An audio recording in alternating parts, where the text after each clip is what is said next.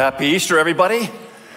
So great to see you today. Thank you for coming. My name is David. If we haven't met, I'm one of the pastors on staff here, and I get the opportunity to open up the Bible with you today and take a look at the Easter story. We look at the Easter story every Easter, actually, and so it's exciting to look at it again because I think that we'll see today that Jesus wants to encounter us in a very new way, something that I didn't see actually as I've read the Easter story many, many times. If you're a guest here, you may want to know that we are a church that meets in many different locations Centerville here, Classics, uh, Northmont up by the airport, Springboro, Beavercreek, many that are online in the Dayton area and around the country, really.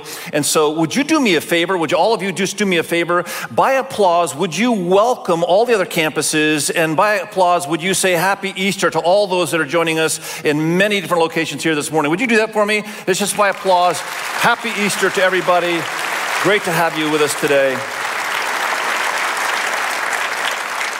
Thank you so much. If you are a guest, you may also want to know that here at Fairhaven, we talk a lot about finding hope. It's so important to us. You've already heard about it in all of our campuses, and, and finding hope is something that we really, really care deeply about. And let me just simplify it for you. Uh, when we talk about people finding hope, what we mean is a process of finding absolute confidence in God, no matter what the situation is. And so when you hear the word finding hope, or when you hear the phrase finding hope, rather, um, this is what we mean. This is what we're talking about because we are so passionate about making sure that all of us find confidence in a relationship uh, with God. We're not talking about religion, we're talking about a relationship with Jesus Christ, and we'll talk more about that today. I love Easter because Easter is the Sunday that makes sense of all the other uh, Sundays, right? All the other 50 to 51 uh, weekends. And so thank you for being here. We're so glad. For those of you that come on a regular basis, uh, it's great to see your faces. For those of you that are guests, we are honored that you would come. Chances are somebody invited you, and, and we're so grateful that you accepted their invitation and are joining us here today. Before we jump in and take a look at uh, the Easter story in John chapter 20, if you want to go ahead and start finding your way there, um, by the way, if you don't have a Bible in any one of our campuses, we'll give you one online. We'll send you one. Just let us know. Uh, we just believe that having a copy of the Bible is so important because that's what we do. We study it. On Easter, though, it's the only time that I put uh, scripture on the screen here just because I recognize that on Easter we all have things we're doing and we're running places, and you may not have brought your Bible with you, uh, but every other week, we want you to bring your Bible, and so if you don't have one, we'll give you one.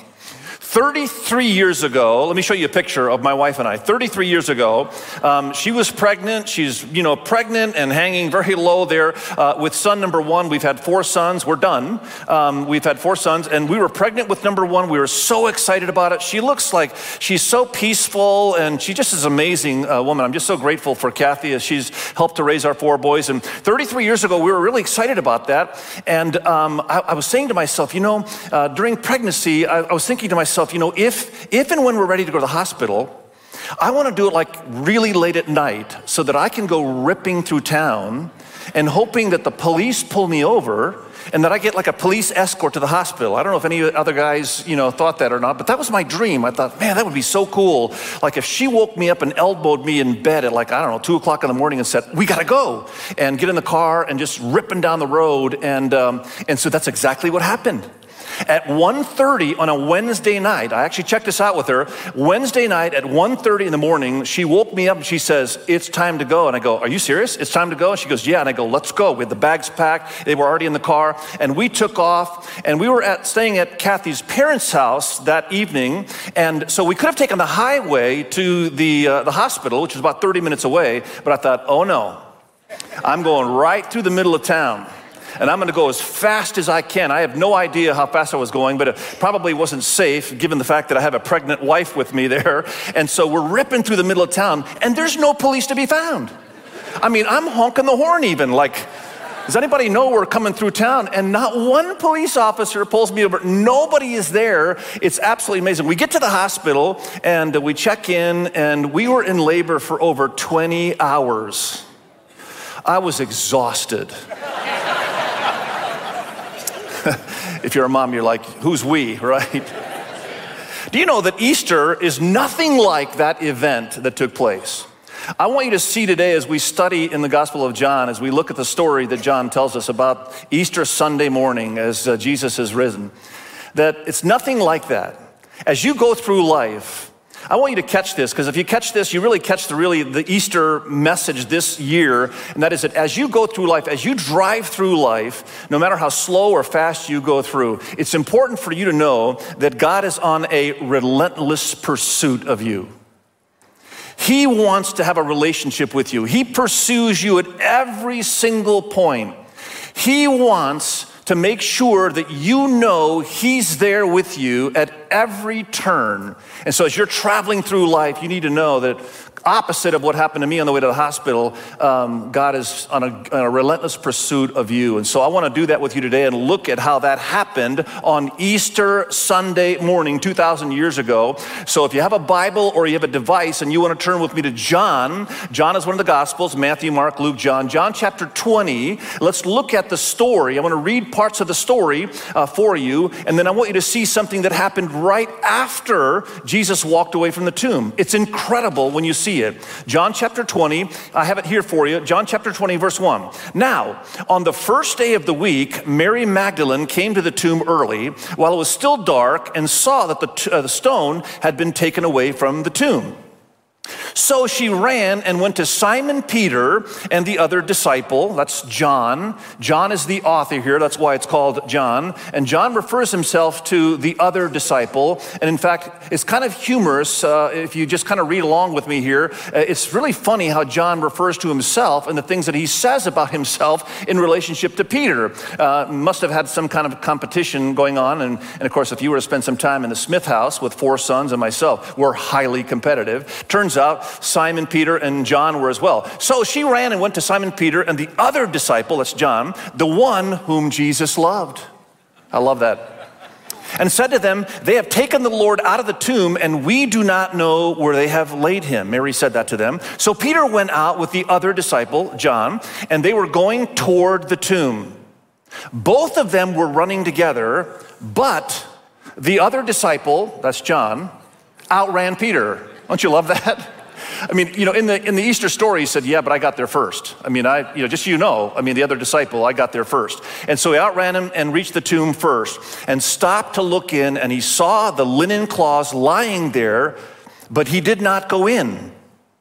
Then Simon Peter came, following him, and went into the tomb. He saw the linen cloths lying there, and the face cloth which had been on Jesus' head, not lying with the other linen cloths, but folded up in a place all by itself. This was very intentional by God. Catch that.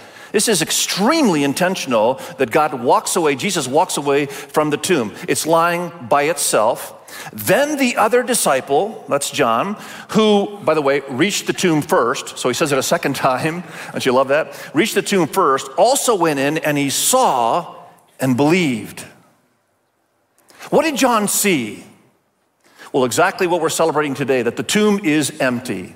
No one was there uh, except the angels. No one was there. Jesus had walked away from the tomb. And what did he believe? He believed everything that Jesus said. Jesus said that he was going to die, that he was going to die for you and for me and take the weight of the world and all of our sin and wrong and all the things that we've done in our life, and then offers to us a relationship with him. And then on Saturday, it's silent, nothing happens. You know, we go through Good Friday and Silent Saturday. And then Sunday morning, the tomb is empty, and John looks in and he believes. You see, Easter is the culmination of our faith. Easter is the pinnacle. It is the zenith. It is the, it's the, uh, the, the very end of everything that we talk about in our faith. Easter. It culminates everything. And as I was reading the story in John chapter 20, I began reading past uh, John's description of the empty tomb, because that's about it right there. That's all John says. He was an eyewitness, and so he's worthy to be trusted in saying that the tomb is empty.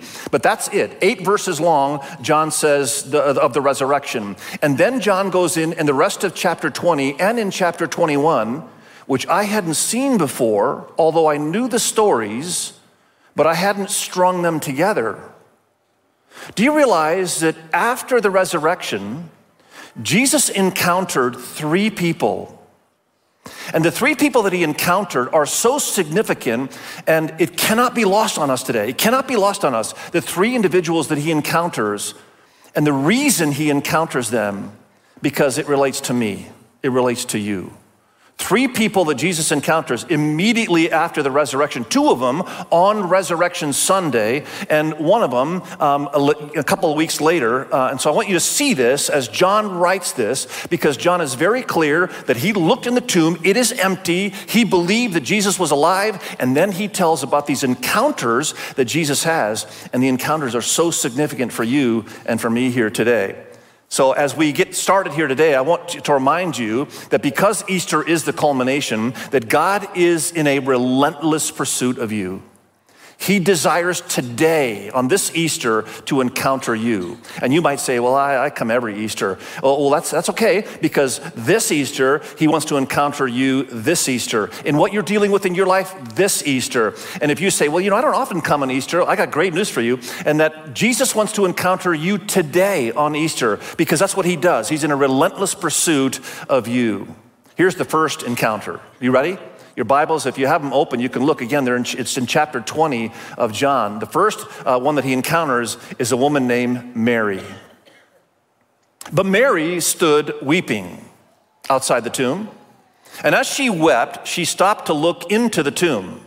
And she saw two angels in white sitting where the body of Jesus had lain, one at the head and one at the feet. They said to her, the angels, Woman, why are you weeping? She said to them, They have taken away my Lord, and I do not know where they have laid him. She thought somebody had stolen the body, and she was weeping because of her great love and wanted to encounter Jesus.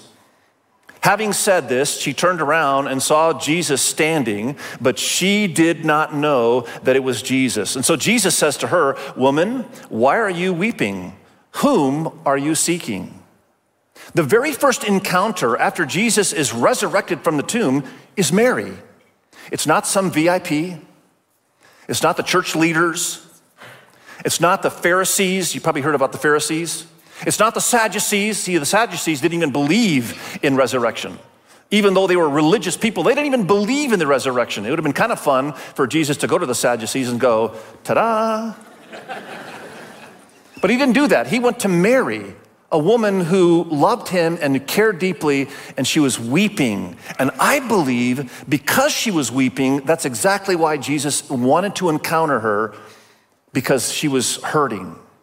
She was experiencing brokenness in her heart. What I'm fascinated by in the story here is that she didn't even recognize that it was Jesus. It's so true, isn't it? That when you're hurting, when you're dealing with something emotionally, spiritually, mentally, relationally, and there's hurt in your life, or there's wounds in your life, or there's brokenness in your life, oftentimes we don't even recognize that Jesus is right there. We don't recognize it. We're no different than Mary, actually. We don't even recognize that Jesus is there. And, and yet Jesus reached out to her. Jesus encountered her. Jesus took the step and said, Why are you weeping? Why would Jesus say that? I have this actually in my office. It's called a lacrimatory. A lacrimatory is a small little bottle like this. It sits, like I said, it sits in my office.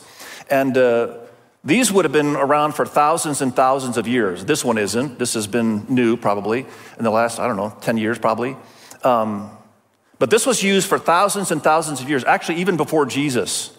Um, these little bottles are really called a tear bottle, if you want to know the layman's terms, a tear bottle, because this is what happens. Women, moms, sisters, would take one of these bottles and they would open up the lid like this, and um, if, as their husbands went off to war, or their sons went off to war, or their brothers went off to war, they would, as a gesture of love, they would take this little bottle and they would put it right by their eye like this, and they would capture all of their tears. And then they would put the lid back on it, and every time they cried, they would open it back up again and, and capture the tears. They would capture it as often as they could so that when their husbands came home from war, or their sons, or their brothers, they would be able to present this to them and say, I've cared about you. I've been thinking about you. My tears prove that. You know, this idea and this thought is captured in Scripture, actually. David wrote these words in Psalm 56 it says this You, that's God, you have kept count of my wanderings, put my tears in your bottle. David knew about these bottles, and so he is crying out to God because he's in captivity with the Philistines, and he cries out to God and recognizes that God cares about his hurts and his wounds. He recognized that God was there. Such a powerful thing. Here it is uh, for those of you that may not have been able to see it because it's so small. It's right here, this tear bottle that God captures. It's actually this idea and that verse, Psalm 56, that changed my life when I was 22 years of age. I was in California and I was going through a really difficult situation uh, in my family's lives. And uh, I remember a guy, an older guy, um, met me at church one day. I sat way in the back, and he met me afterwards and just introduced himself. Um, he didn't know who I was, I didn't know who he was. He introduced himself and invited me to come to his house for dinner. I was a single guy back then, and I went to his house thinking, ah, what do I got to lose? I need a free meal. And so I went to his house and he sat with me and he, t- he said, Hey, tell me your story. And it was really hard to tell the story, and I tried to tell some of it. And, and then he said to me those words. He said, Do you realize that in your pain, because he saw it obviously, I wasn't crying. You know, we, we men, we don't cry, right? Um, but I was there and it was obvious that it was painful. And he said to me, He said, Do you realize that God captures all of your tears in a bottle? That God wants to encounter you and me. That changed my life. I thought, you know what? If that's the kind of God that He is, I want to follow Him. A God that not only knows about the things that we're hurting, but cares about them and actually reaches out like Mary and says, Why are you weeping? I want to know. I want to encounter you. See, Easter, as we celebrate it, we need to know that when you are hurt, Jesus pursues you. He looks for you. He reaches out to you. He takes the first step. What's your response? Well, the response is look for him because he's right there.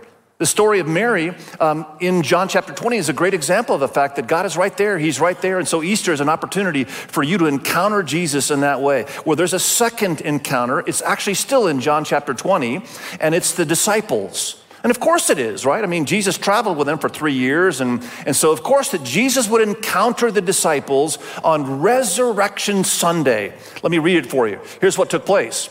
Now, Thomas, one of the 12, called the twin, we don't call him the twin. We call him Doubting Thomas. Am I right, church?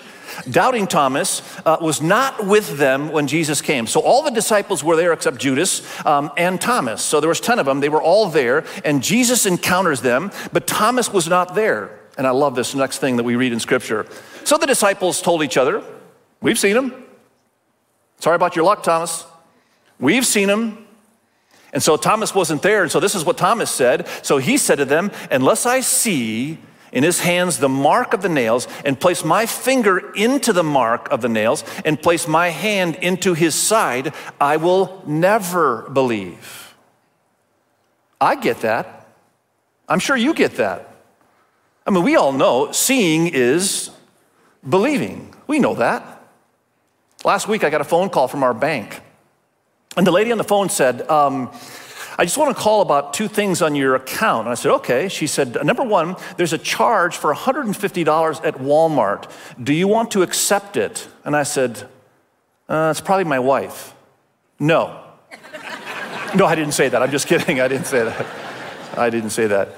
I said, uh, I don't know. And she goes, Well, uh, I said to her, I said, It's probably my wife. And she, and, and she said on the phone, Well, is she in Arkansas? And I go, No, she's not in Arkansas. I declined that. And she said, Oh, another one's coming through right now for $900 on NBA.com coming out of Arkansas. Is that you? And I go, No, neither of those are you uh, or me. And then she says, Okay, well, we deleted the 900 one, but the $150, um, we're going to have to wait a little bit and we'll put that money back in your account. And you know what went through my head? Yeah, I'll believe it when I see it, right? So, I mean, I get this. I get this. And I'm sure you get this. When Thomas says, until I see it, until I touch it, until I can put my hand on his side, uh, I will not believe. But here's what happens eight days later, so a week later, Jesus encounters the disciples again. His disciples were inside again, and Thomas was with them. And although the doors were locked, Jesus came and stood among them and said, Peace be with you. I would argue that if Jesus comes through the door or through the wall, it's pretty important for him to say peace. Right? And so he's there with the disciples and he comes in and Thomas is there. And I love the interaction. I love how Jesus encountered Thomas on that day. You probably have heard the story, but then he said to Thomas, Put your finger here and see my hands, and put out your hand and place it in my side. Do not disbelieve, but believe. Thomas answered him, My Lord and my God. You see, Thomas was there and he had doubts in his life. Truth is, I've got some doubts. Anybody else? I think being human, we have doubts in our lives. And so, what's really interesting to me is that in Thomas's doubts, because he had to see it to believe it, in Thomas's doubts, that didn't chase Jesus away. It actually drew Jesus to him.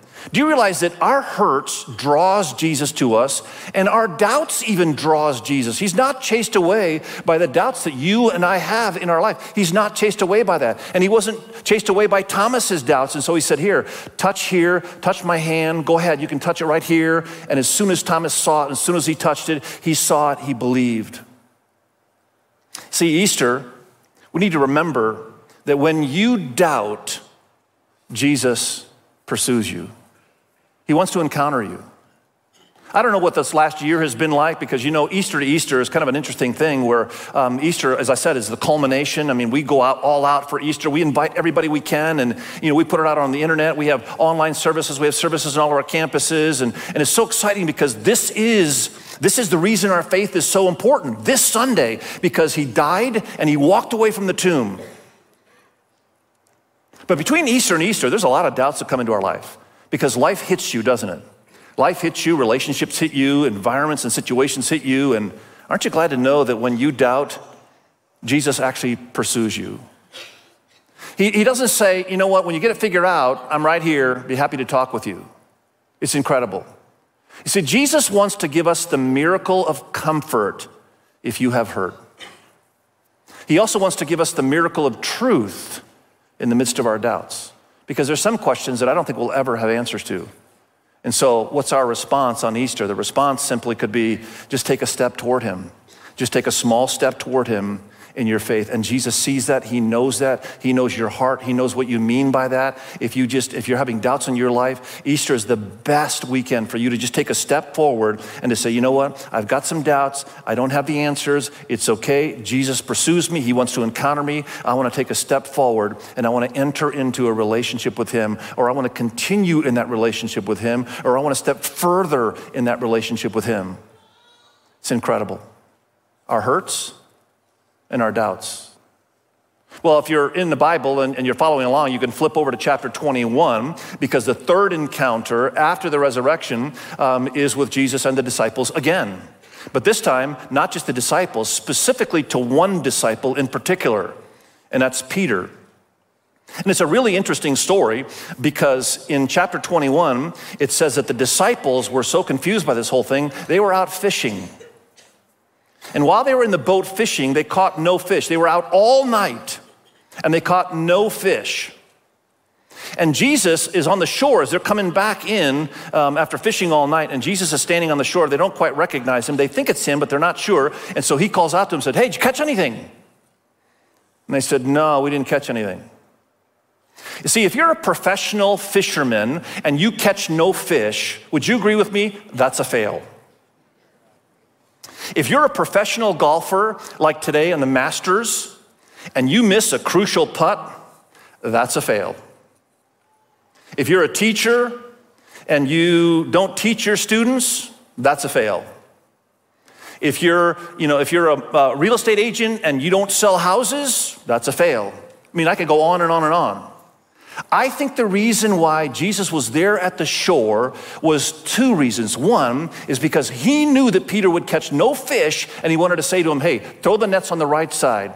In your failure, I've got the answer. Don't worry. Throw it on the right side. And they did. They threw it on the right side, and they caught 153 fish. John actually tells us in John chapter 21 that they caught 153 fish, and they came, and then they had breakfast with Jesus. And during breakfast was the real reason why Jesus wanted to encounter Peter.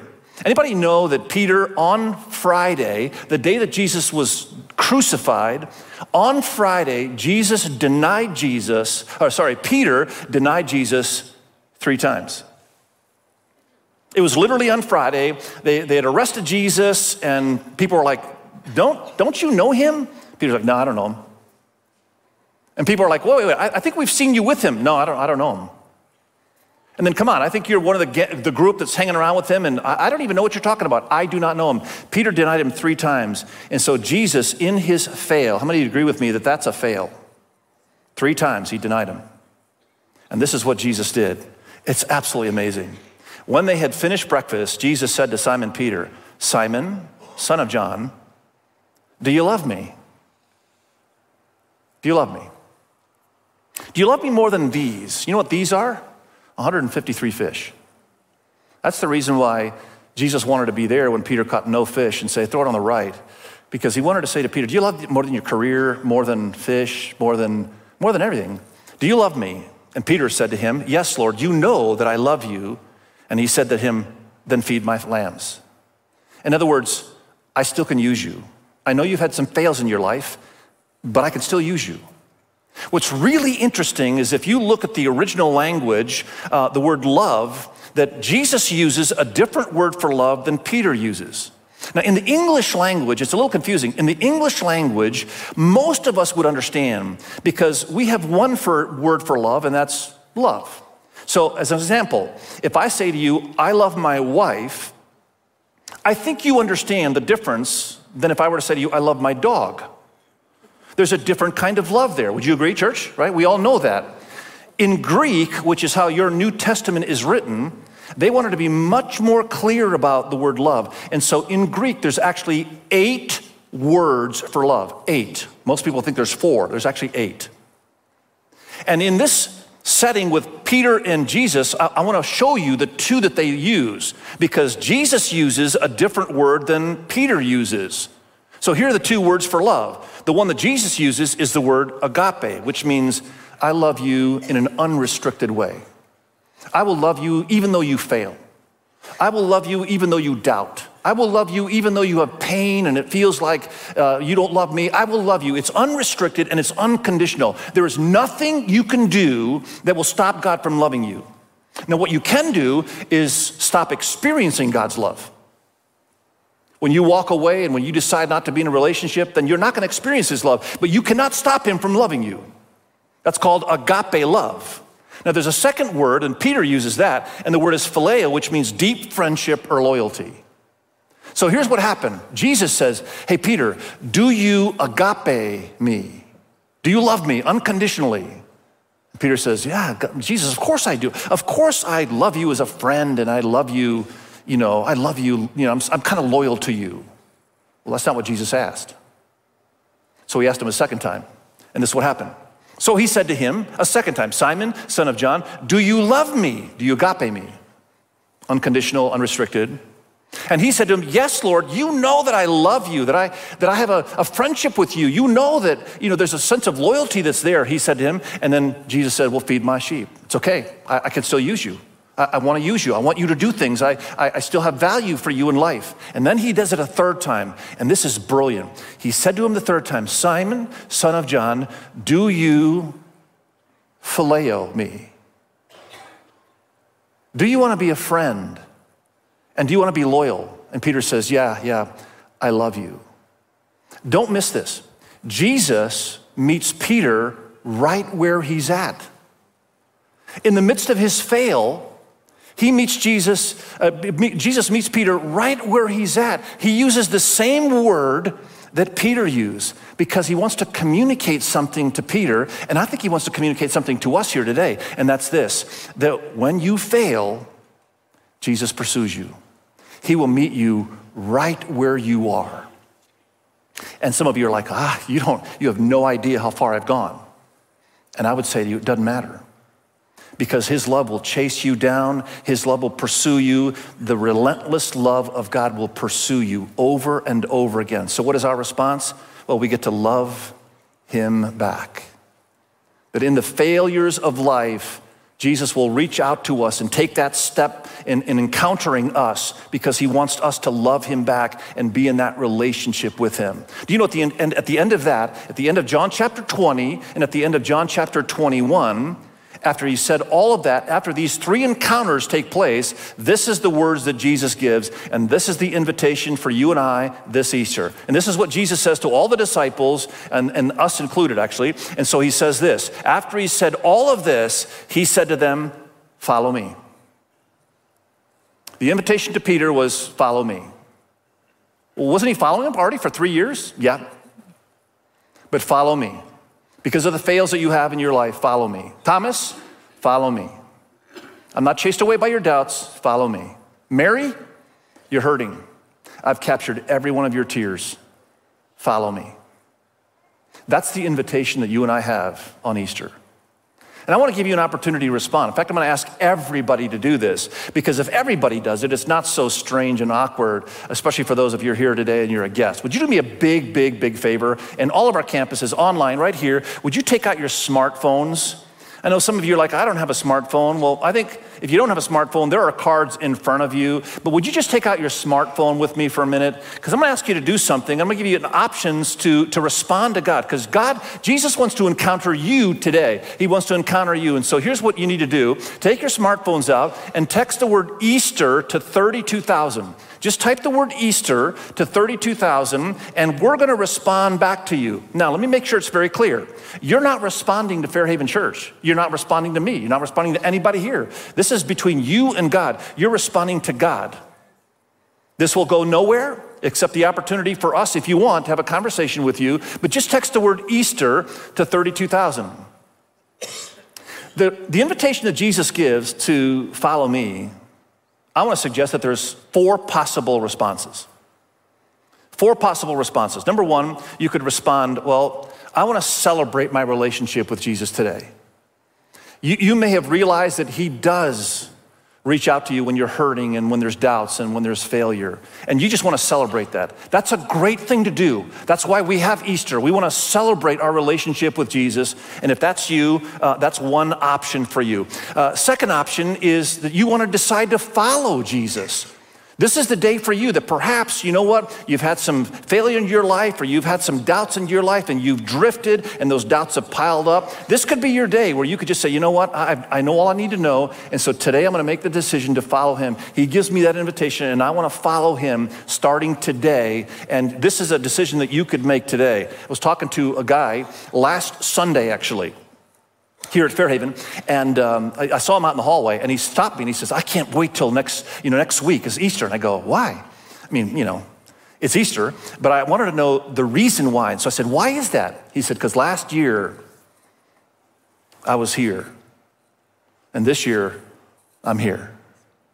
He made a decision, and this year he wants to celebrate. There's a third potential option for you, and that's that you might be recommitting your life. In other words, you, you may have been a follower of Jesus, kind of like Peter. We kind of drifted, and he made some failures, made some mistakes, and, and created some hurt in his life, and so forth. And you just want to recommit your life. You want to draw another line and say, you know what, I'm going to take one more step into that relationship because I recognize. You know that in today's world, with everything that's happened in COVID, and all the depression and mental illness and struggles that companies and people and families and marriages have struggled with. I believe there's a spiritual hunger today like there hasn't been in the last at least three years. I don't think you're here just because it's Easter and you put on some nice clothes. I think actually you have a desire to at least think about and contemplate the encounter that you might have with Jesus. And so I want to encourage you that perhaps recommitting would be the thing you want to decide. And fourthly, um, you're not ready. And that's okay.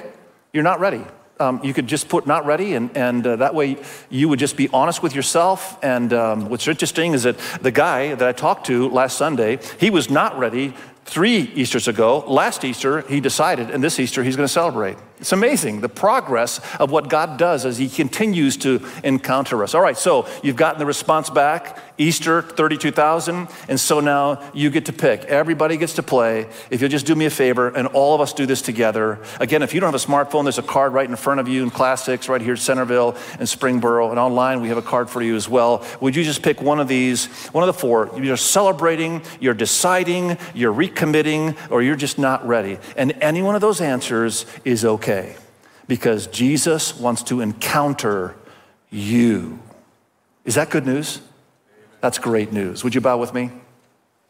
Lord, I thank you. I thank you that as we read the resurrection story, that it's about a Savior who walked away from a tomb. And it's about a God who loved us so much that he encountered these three people in such a way that it makes sense for me, for us. So, Lord, as we make our Easter commitments, as we respond to the invitation to follow you, I pray, God, that you would help us. Thank you. Thank you that we get to celebrate with billions of people all over the world today that you are Lord, you are risen, and we're grateful. And we thank you. In Jesus' name we pray. Amen. Happy Easter, everybody.